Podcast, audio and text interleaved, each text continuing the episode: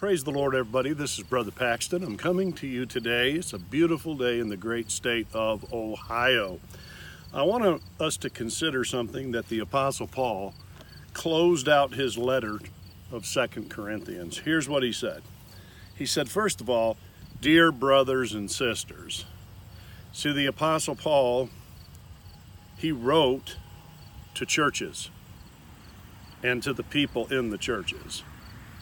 He didn't write to uh, Dear Fred out on the farm all by yourself.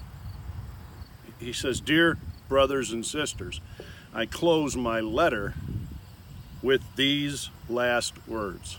And here they are. The last words of this letter, very important. The, the last words of any person are important. And it says, first of all, be joyful. Be joyful. Grow to maturity brothers and sisters grow to maturity together in community. Encourage each other. Again, presupposes uh, contact with the body of Christ. Let's, let's read it all again.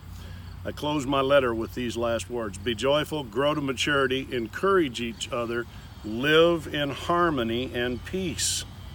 Now, see, we, we have to practice those things, man. It's the same for me as it is for you. Sometimes to live in harmony and peace takes a little work and a whole lot of prayer. But that's God's design, is that we would learn to do these things. And finally it says, then the God of love and peace will be with you. So as, as we're joyful, as we're growing to maturity, as we're encouraging other people in the church, as we're living in harmony and peace among the brothers and the sisters, then the God of love and peace will be with us. Praise God. If there ever was a time, neighbor, that you needed God with you, it's today. If there ever was a time that we needed to feel the strength of the Lord guiding each and every step we take and undergirding us with His strength, it's today. So I want to encourage you to get into the beautiful body of Christ.